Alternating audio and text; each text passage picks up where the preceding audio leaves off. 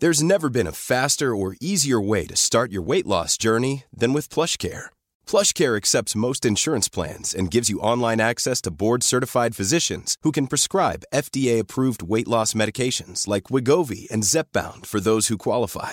Take charge of your health and speak with a board-certified physician about a weight loss plan that's right for you. Get started today at plushcare.com slash weight loss. That's plushcare.com slash weight loss. plushcare.com slash weight loss. Planning for your next trip? Elevate your travel style with Quince. Quince has all the jet-setting essentials you'll want for your next getaway, like European linen, premium luggage options, buttery soft Italian leather bags, and so much more. And it's all priced at 50 to 80% less than similar brands. Plus, Quince only works with factories that use safe and ethical manufacturing practices. Pack your bags with high-quality essentials you'll be wearing for vacations to come with Quince. Go to quince.com slash trip for free shipping and 365-day returns.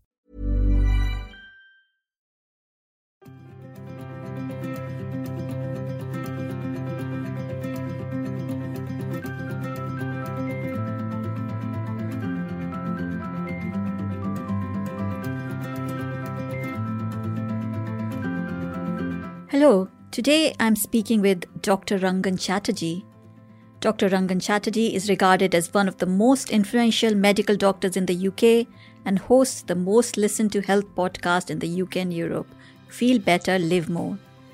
His first three books have all been number one Sunday Times bestseller, and his latest, Feel Better in Five, shows people how to transform their health in just five minutes.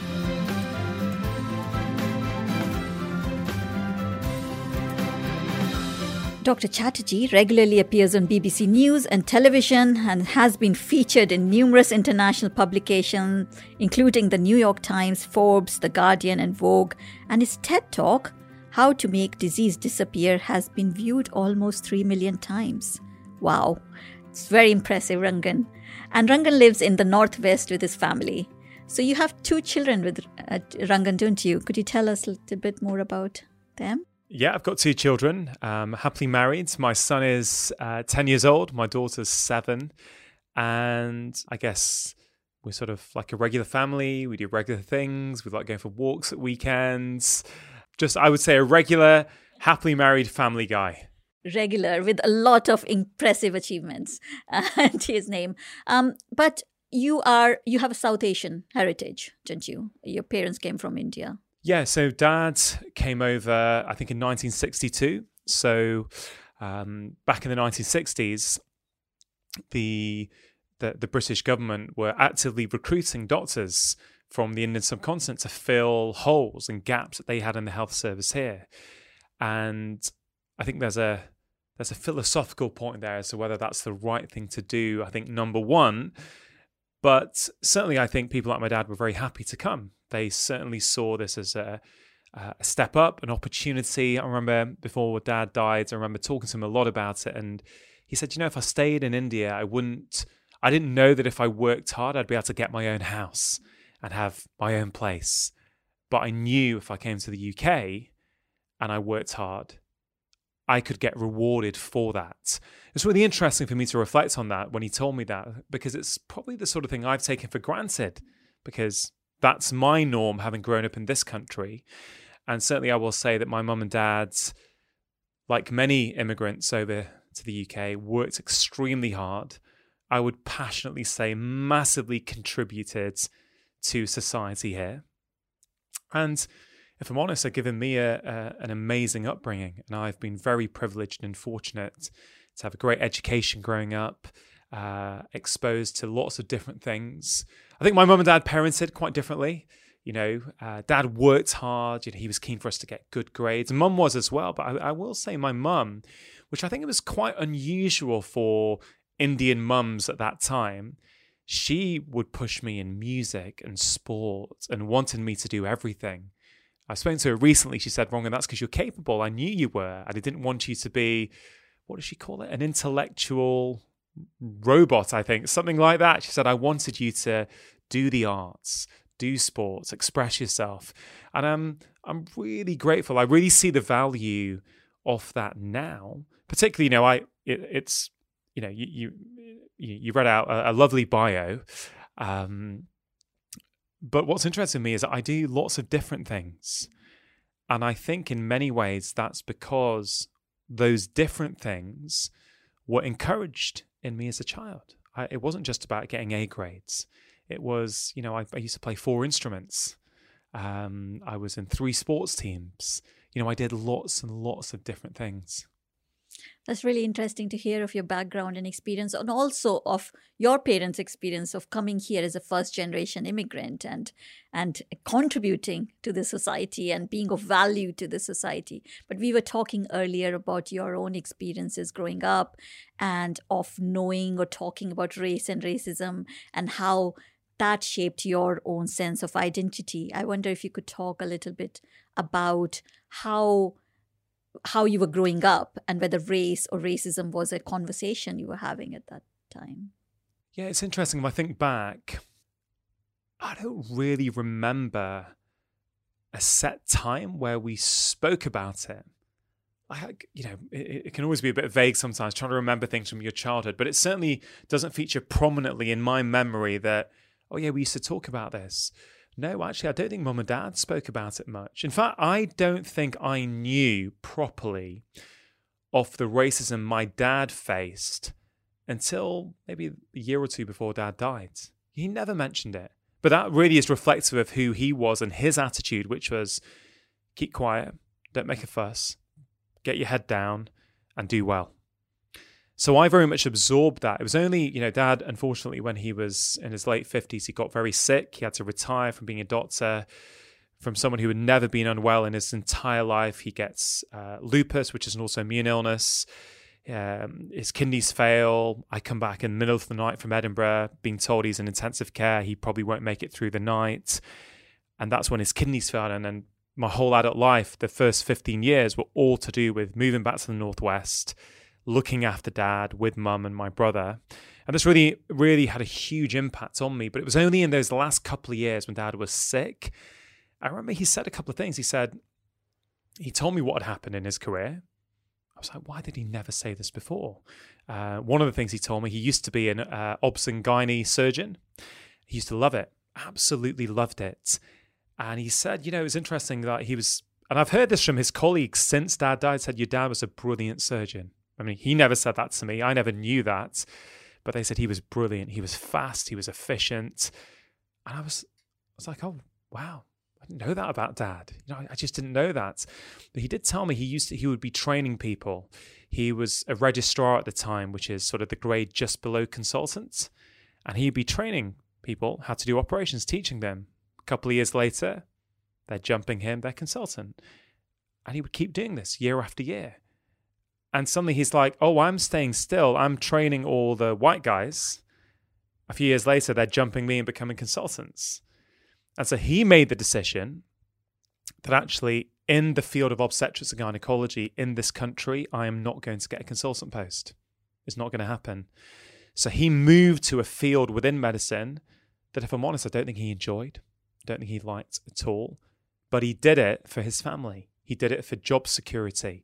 He moved. He did, you know, look, I, I'm aware that, you know, being a doctor is regarded as a good profession to be in, you know, with certain benefits. But actually, if I think about my dad, I don't think he was happy. I think he loved delivering babies. He loved doing operations. Um, and he felt he couldn't continue doing that. So he changed his job. Um, so I think that was dad's experience. He did say to me, I do remember this. He said to me, This wasn't my first country. You know, I moved here. The things I've had to put up with, you're not going to put up with because you were born here. And that that stayed with me. I really remember that. He almost accepted it. That hey, look, I'm an immigrant here. That's just what I've got to put up with. But you, you're different. You're born here you're not going to put up with it in the same way. And I think he was right. On one level, I'm not going to put up with it, but on many levels, I have. I've absorbed that that view that you don't make a noise, you don't make a fuss, you keep quiet, and you get on with things. You just achieve. Right? So I've done that. But it comes at a cost. It comes at a cost of unhappiness, a deep um, lack of fulfillment in what you're doing. But it's something I'm I'm openly addressing and embracing over the past few years. So I feel I'm coming into my power now that I understand it, and I'm giving it visibility where previously there was none. So did we talk about it as kids? No. The thing I remember was literally, and I think this is very common in many immigrant families, particularly Asian immigrants, which is you've got to do really well at school. And when I say well, you've got to be top of the class. You know, if I came back saying I got 96%, it's like, why didn't you get 100%? Right? If I came back and I was second, it's like, why weren't you first? So you grow up with that mentality. And I, I tell you, the toxicity from that is the toxicity is that you then start to value yourself. You think you're only valuable to other people, to the world around you, when you're top dog. And that is something I'm working really hard or have worked really hard to let go of. And I think by and large I have. And I feel happier by not living up to this external pressure. It's really a case of, well, do I feel happy with what I've done? Am I proud of that? Yeah, that's good enough. Wow, there's so much there, and uh, yeah, so much to relate to. And I think a lot of first generation, but also second generation and Asian immigrants, as you say, or people with Asian background and origin might relate to that. And I certainly relate to that. Absolutely. Trying to fit in, the, coming in as to this country with a sense of gratitude, I suppose, where you feel like you're an other, um, you're not part of the the culture or society because of your skin color or your background.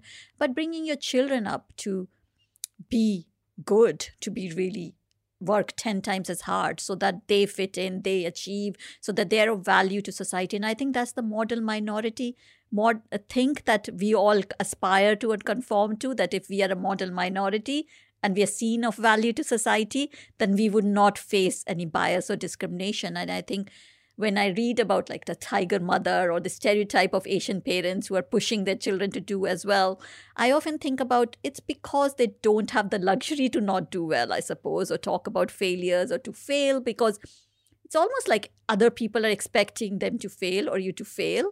So you have to counter that by being so good. And I know that I pushed my older daughter so much, and we've had talks and conversations about it. Um, it was just like a natural thing. Yes, why didn't you get 100%? What was stopping you from it? On one side, you think, yes, my child is so much capable, so I'm going to encourage them to do everything. But on the other hand, you want them to do so well because they you are aware that you will they will face barriers and obstructions. So you're already countering them by making them so good that they have less of those barriers in their lives, I suppose, isn't it? Yeah. Uh, well, what's interesting for me, if I think about my parenting style with my kids, it's kind of almost the opposite. I'm almost rebelling against that and saying, "Oh, are you happy? You know, are you, you know, did you enjoy that?" Um, and again, I'm not saying either one is right or wrong. In fact, there is no right or wrong. Right? I, my parents were doing the best that they could. They just wanted me to be happy, and their way of of um, increasing the likelihood of that happening was to make sure I did well in education, right? And I get it, and I and I love them for it. And I've got to be careful, I think, that I don't go to the other extreme with my kids, who I think are very capable and are uh, certainly capable of achieving well. But I think for me, it comes down to what do you want for your kids? Do you want them to be happy and fulfilled? Or do you want them to have society's definition of success because I don't think they're always the same thing. Yes, absolutely. And I think the sense of fulfillment and well being is so important for our children to know their sense of identity, to be secure in it. And I think our model of parenting is changing now. It's more purposeful, it's more engaged, it's more about understanding every child is unique and special, and to to know that there are more opportunities for them now and and i suppose how how do we make sure that their sense of identity is secure is a really important point when we come to talking about race and racism as well. So how do you talk to your children about racism and racism? When was the first time you really acknowledged that this was something you ought to be doing? Yes, good question. I think your latest book, Wish We Knew What to Say, has certainly changed my perspective on how and when we should have these conversations with our children. Of course, I can't turn the clock back, so I have done what I have done. I think very much I didn't initially because I felt that by doing so, they might start to see problems where no problems exist. They may start to think, oh, that was because of racism. Oh, was that racism? Was it something else? Right. And so I've been very conscious for them not to feel like that, which is probably just the way I was brought up. And how many times did we replicate our imprinting by our parents with our own children? But I think things have changed a little bit. Um, my wife's been excellent. She's been super good at being uh, making sure there's diversity in the books that we read to our children. You know, dolls. We don't have many dolls. My daughter's not that into dolls, but making sure that I think the first doll she had was a doll with black skin or dark brown skin, and not the the white skin with blonde hair Barbie doll. Um, my daughter's had this book now for a good couple of years. It's I think it's a Penguin book about uh, is it fifty black women? It's awesome. Like you know, sometimes I think a couple of nights ago I was reading. You know, we just pick pick a page at random and read a story. I think that's how she learned about Rosa Parks. And so it's through that storytelling or through reading Rosa Parks' story that we started to have a conversation about oh, you know, so what do you think about that, darling? That, you know, she couldn't sit on a particular seat in the bus because she had black skin. And I can't remember what she said, but she was like, well, it's not fair, is it? It's just ridiculous. And, and I've learned, as I have with many aspects of parenting, I've learned when you actually open up with your kids, they teach you so much. She could see it clearly that's not fair. Oh, it's that simple, right? You can have a conversation. It's that simple. Yeah, that's not fair. You're right. We shouldn't. We should try to make sure we treat people fairly. So it's kind of come up through these things. Um, I know we've just recorded you on on on my show, and I shared with you the the incident where uh, at a at a local festival where uh, six people in her year. This is probably when she was six years old, where they all had a poem or something to recite and again, I, I, as I've acknowledged before, you know, of course, I'm her father, so I have a, a bias around that. But I'm, you know, I, like trying to take that bias away. She was amazing, super capable. I think most other parents, including the teacher, thought she'd win, and she came last. And I don't know that that is racism, right? I, I can't prove that to you. But I know the festival.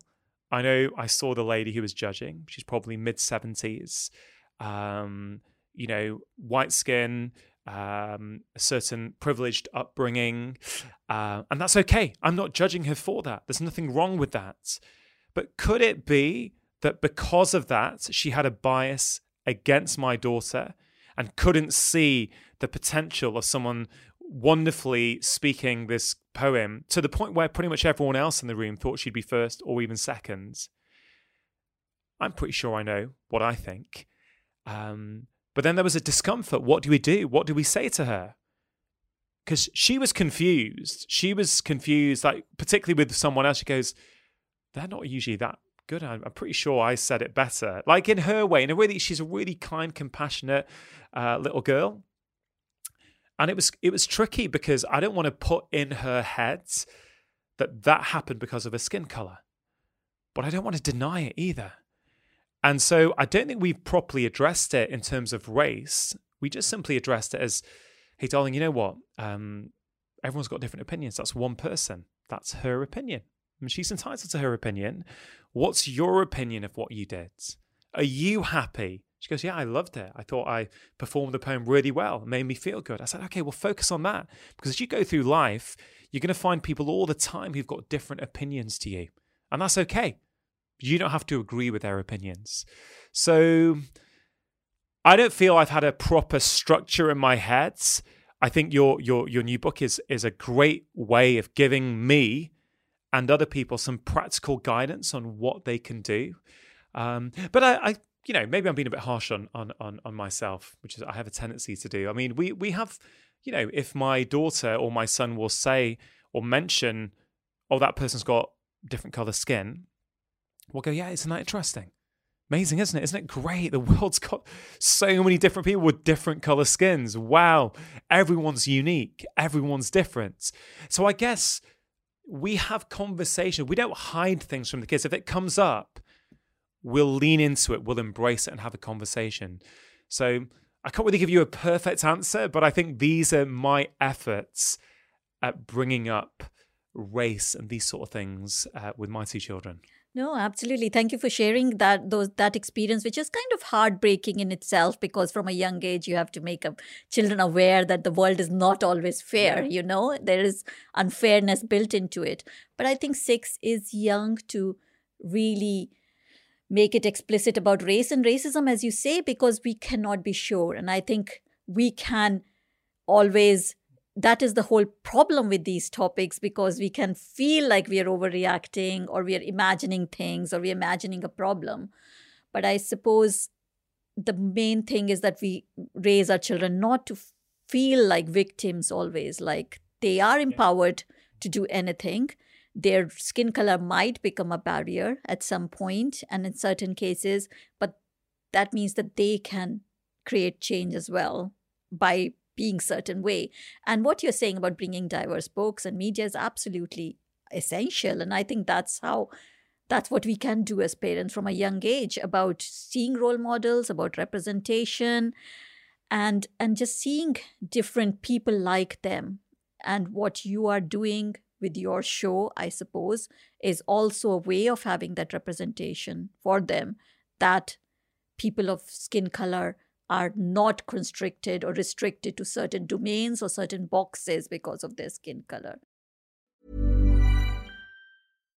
If you're looking for plump lips that last, you need to know about Juvederm lip fillers. With Juvederm Volbella XC and Juvederm Ultra XC, your lip look, whether it's subtle or bold, can last up to one full year with optimal treatment and no additional maintenance. Find a licensed specialist and see if it's right for you at juvederm.com today. That's J U V E D E R M.com. Add fullness to lips in adults over 21 with Juvederm Volbella XC or Juvederm Ultra XC. Do not use if you have severe allergies or a history of severe allergic reactions, or if you're you're allergic to lidocaine or the proteins used in Juvederm. Tell your doctor if you have a history of scarring or taking medicines that decrease the body's immune response or that can prolong bleeding. Common side effects include injection site redness, swelling, pain, tenderness, firmness, lumps, bumps, bruising, discoloration, or itching. As with all fillers, there's a rare risk of unintentional injection into a blood vessel, which can cause vision abnormalities, blindness, stroke, temporary scabs, or scarring. For full important safety information, visit juvederm.com.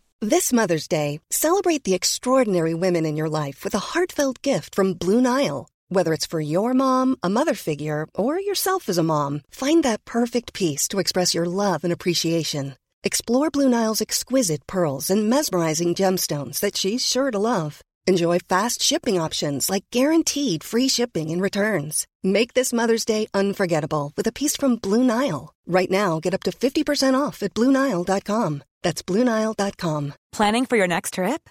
Elevate your travel style with Quince. Quince has all the jet setting essentials you'll want for your next getaway, like European linen, premium luggage options, buttery soft Italian leather bags, and so much more. And is all priced at 50 to 80% less than similar brands.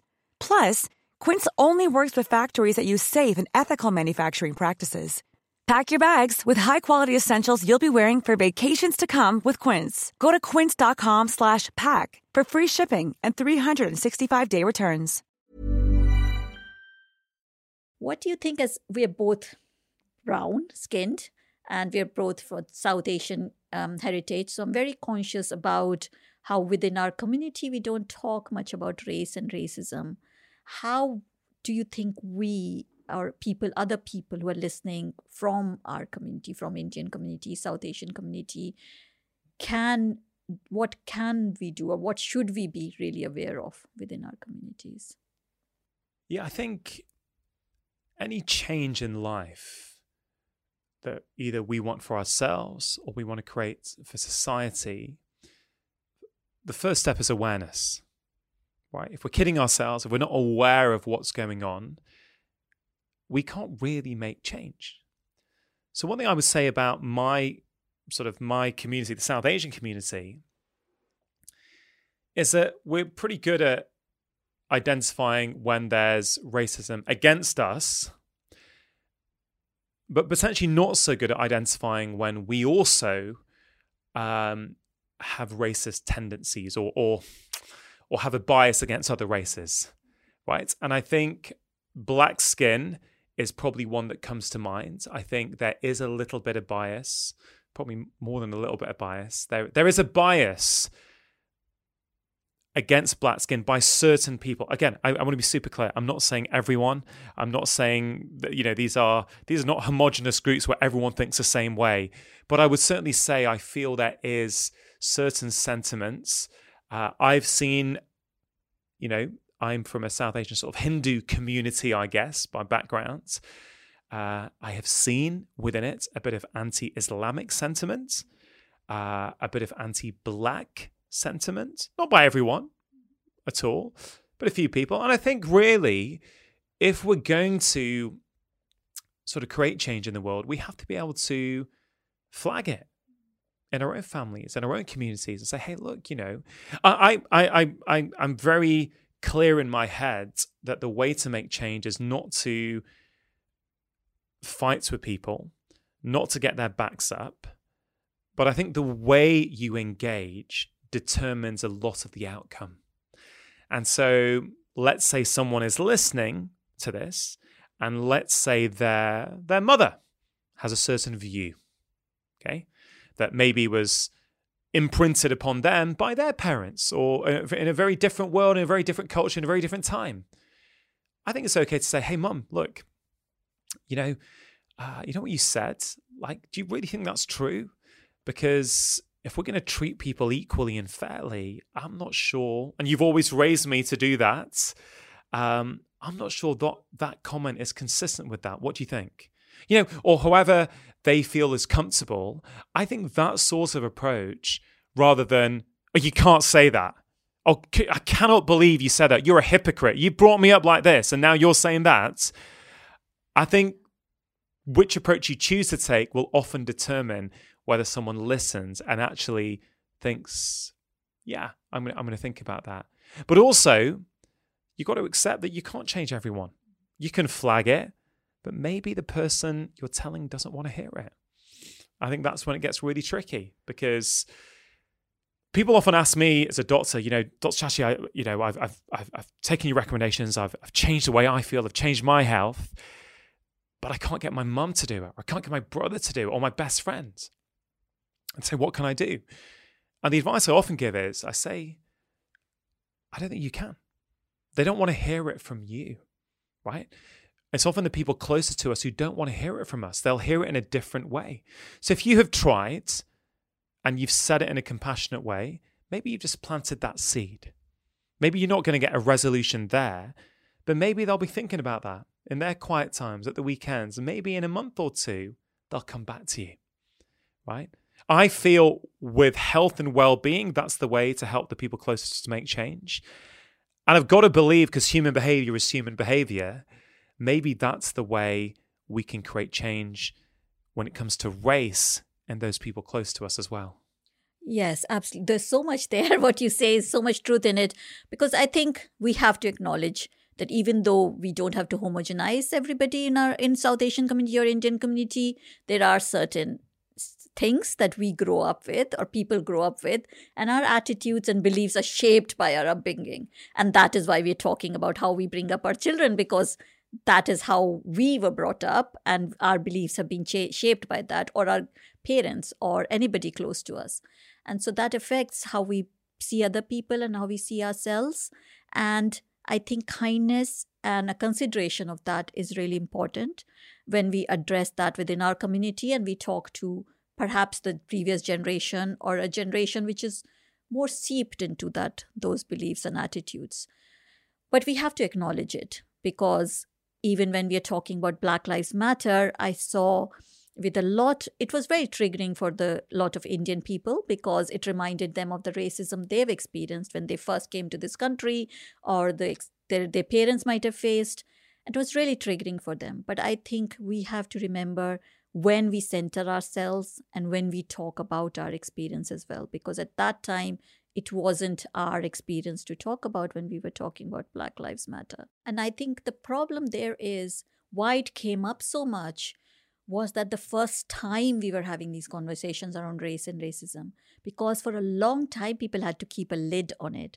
For a long time we couldn't say we are facing these microaggressions in the workplace. We've been discriminated against. We've been called names. We've faced these barriers and these oppressions and i think suddenly it was so triggering for people and that raises a point about having more of these spaces where people can voice these yeah. stories because everybody's like dying, desperate to share their experiences, but are not able to because often people have said, oh, you're overreacting, or oh, there we go again talking about racism, you know. So people don't share it. And I think at that point, I think it felt like we had to be an ally to Black people rather than talking about our experiences as brown people about the racism we faced. We had to center black people because it was about the oppression black people had faced, which is very different from what the oppressions we've faced. Um, what black men or black boys faced it, when they go out on streets or the perceptions against them is quite different from what brown men or brown people face. But I think that does raise a very crucial point of having more of these spaces or more of these platforms where people can really talk about it openly. And I think that is also missing within the South Asian community because there is a certain amount of shame. We talked about it with, in your podcast as well shame about talking about these experiences because we don't want to voice these things that we have faced i think as well yeah i think you're right i think we don't want to talk about it we don't want to it's, it's such a complex myriad of emotions. Like you know sometimes when you've experienced it, but then you start to second guess yourself. If I bring it up, oh, am I just, you know, trying to gain attention? Uh, will people believe me? They'll say you can't prove it. You're like, well, yeah, you know, I can't prove it. Uh, did it really happen that way? Am I imagining it now? Uh, will people think I'm a troublemaker? You know will will will it reduce my opportunities in the future? Because oh you know we could do without that. We could do without people raising that that you know uh, speaking out about these uncomfortable issues. Um, so i think it's incredibly tricky but i think that the the wider point is very much as you say that people need to feel that they can speak freely about this and there are safe spaces to to express how they feel. And i will say that also applies not just for and as we said on my podcast, I, I, really don't like a lot of the terms that are used. You know, BAME, I, I, I personally feel no affinity to that term at all. Um, I think everyone needs a voice for this, even if you're living in a in a in a society which is where white skin is the predominant skin color. I actually feel many people with white skin also feel nervous and scared about talking about this. They many people want to learn want to go, oh, you know, I didn't know about that. I'd, I'd love to learn more, but they're scared of speaking up in case they get, you know, the social media police on them, um, making them feel bad. And then that's it. You've lost the opportunity.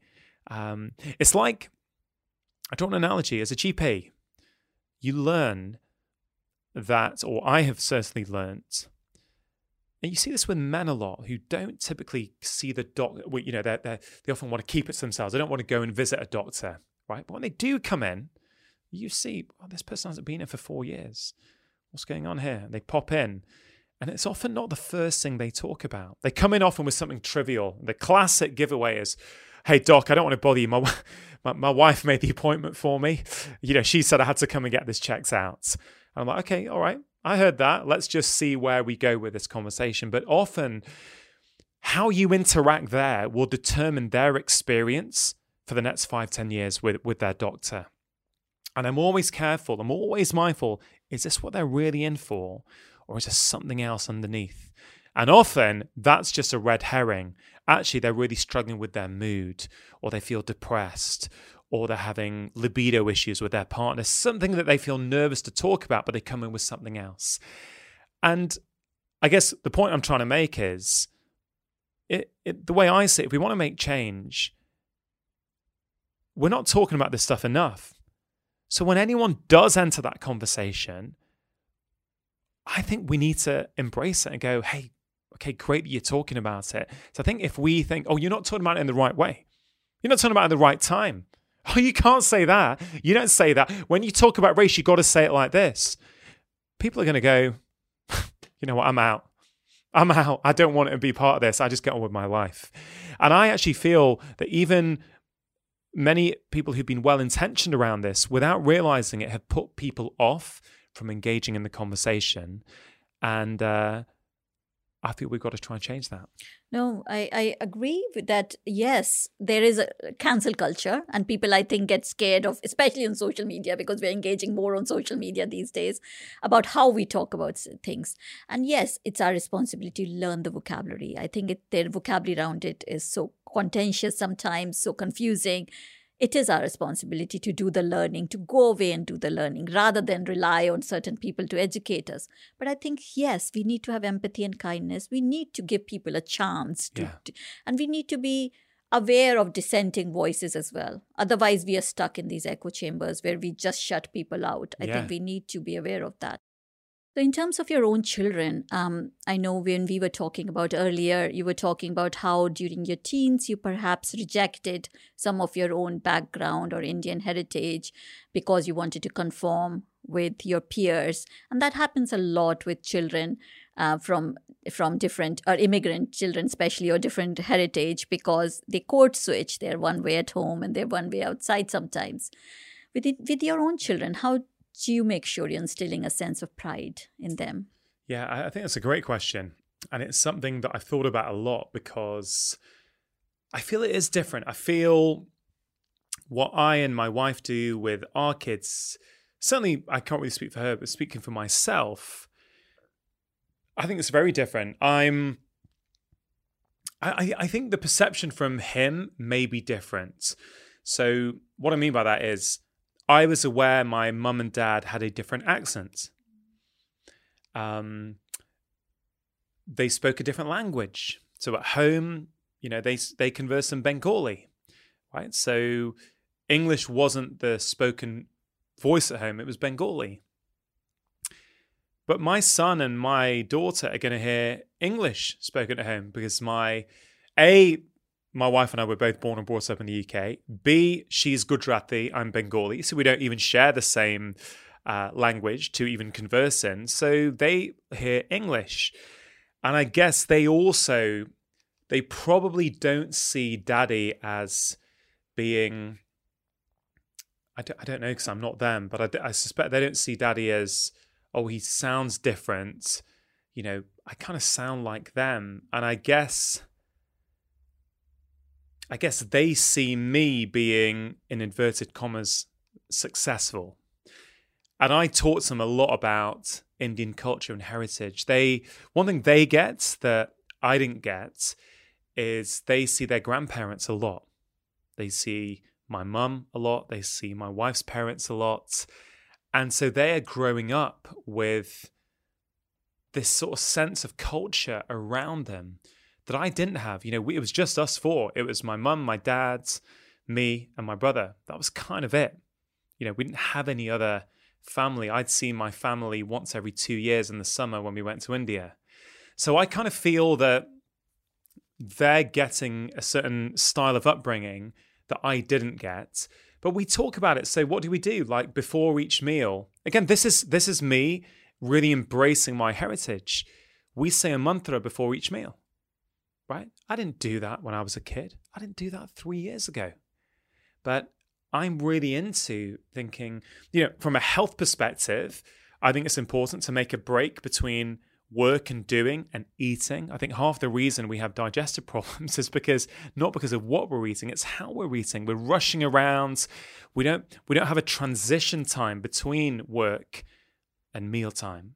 And so we have a transition time and we'll say a month mantra together that Vid's um, we'll say a mantra together that my wife's mum taught us. And it's just a lovely bonding experience. But I didn't do that as a kid. I would, you know, I, I would have cringed at that a few years ago. But they're having that as a sense of their normal. You know, we often meditate together as a family. They've got beads to do meditation. I've got beads to do meditation. So we talk about this. And so I feel that we're being more open and things about it, it's funny, you know, as, as I mentioned before, that in my teenage years, I kind of rebelled away from my Indian culture and my heritage. And I think as I've got older into my 20s, into my 30s, and certainly now into my 40s, I very much am proud to be Indian or to have an Indian background. You know, and, and actually, identity, I, I, I struggle with this whole idea, uh, idea of, you know, I was used to think, how do how do you define yourself? Are you British? Are you Indian? Are you a British Indian?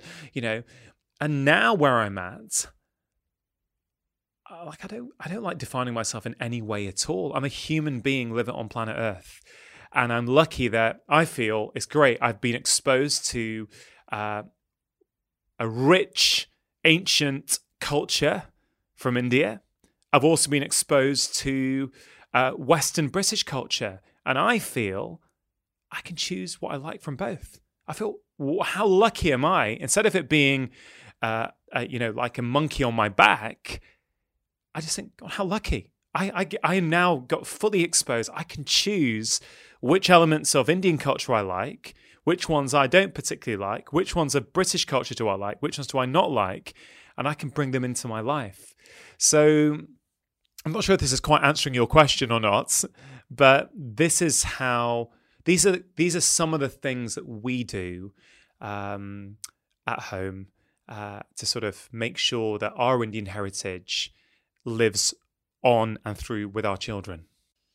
Well, thank you for sharing that. I think that's really beautiful. And what I'm getting from that is that as parents, first of all, we have to be proud of who we are and confident and secure in that.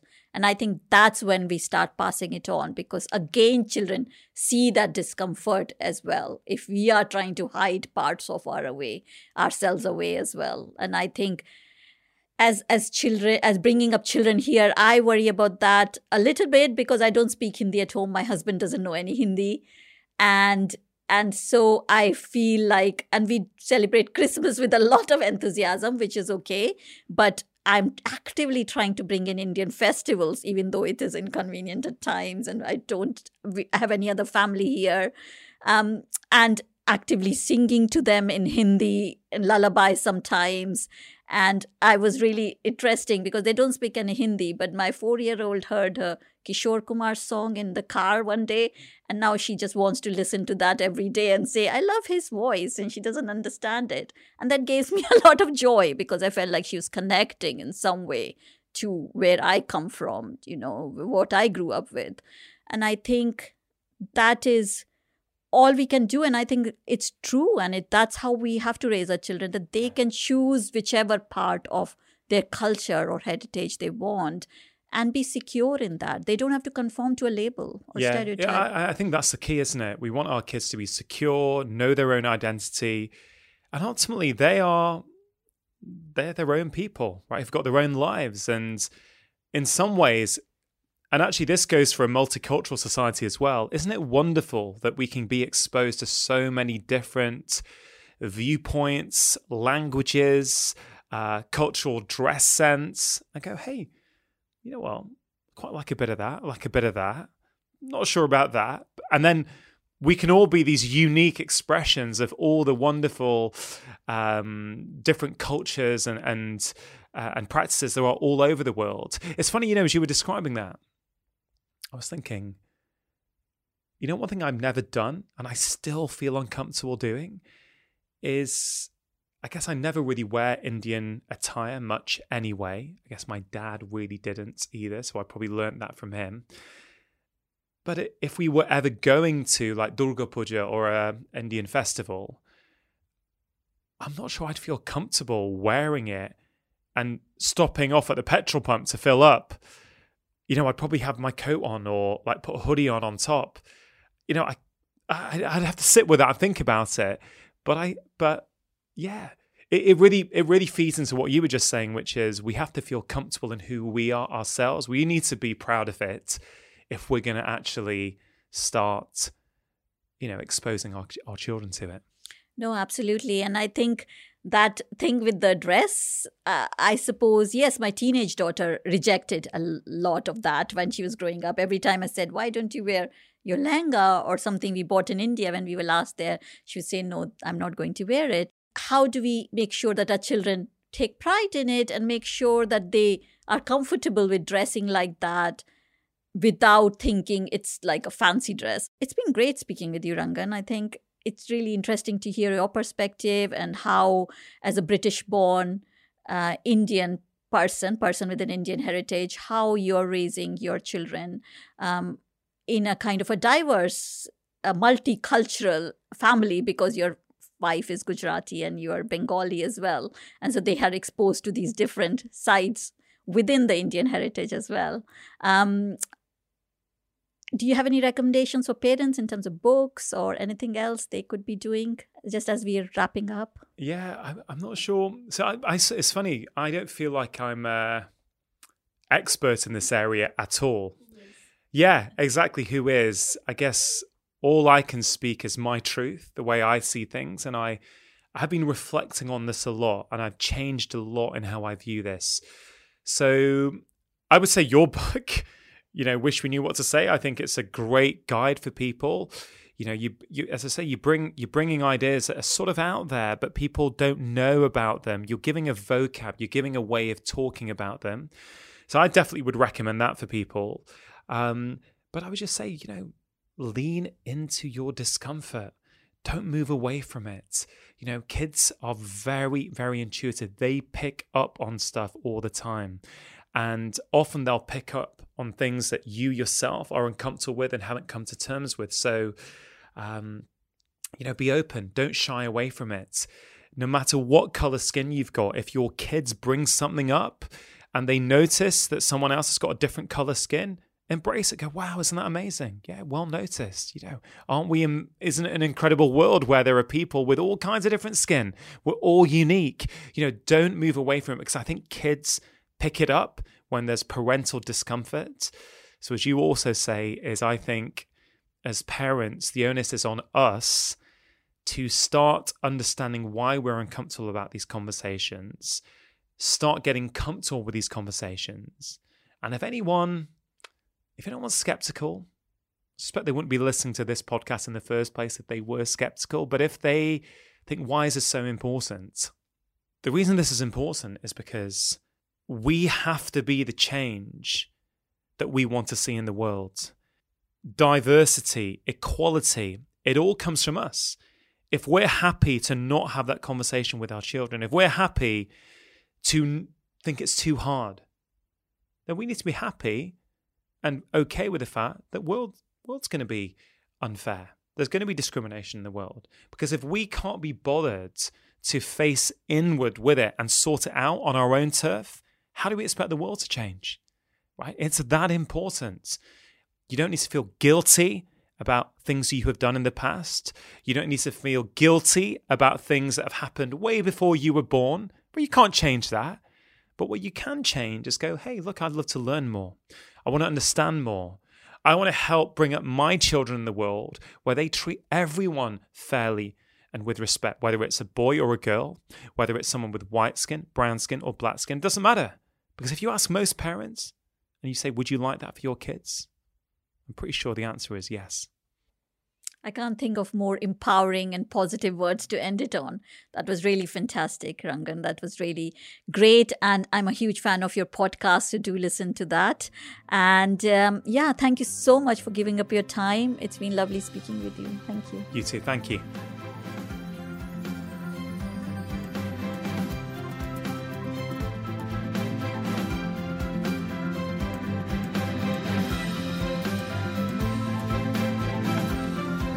This was Wish We Knew What to Say with me, Pragya Agarwal. Thank you so much for listening.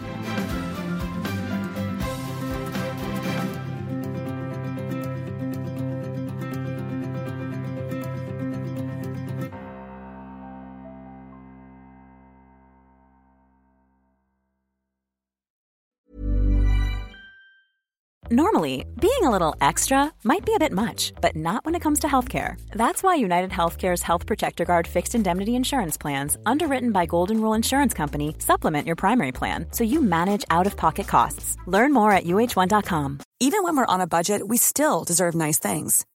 Quince is a place to scoop up stunning high end goods for 50 to 80% less than similar brands. They have buttery soft cashmere sweaters starting at $50 luxurious Italian leather bags, and so much more. Plus, Quince only works with factories that use safe, ethical, and responsible manufacturing. Get the high-end goods you'll love without the high price tag with Quince. Go to quince.com/style for free shipping and 365-day returns.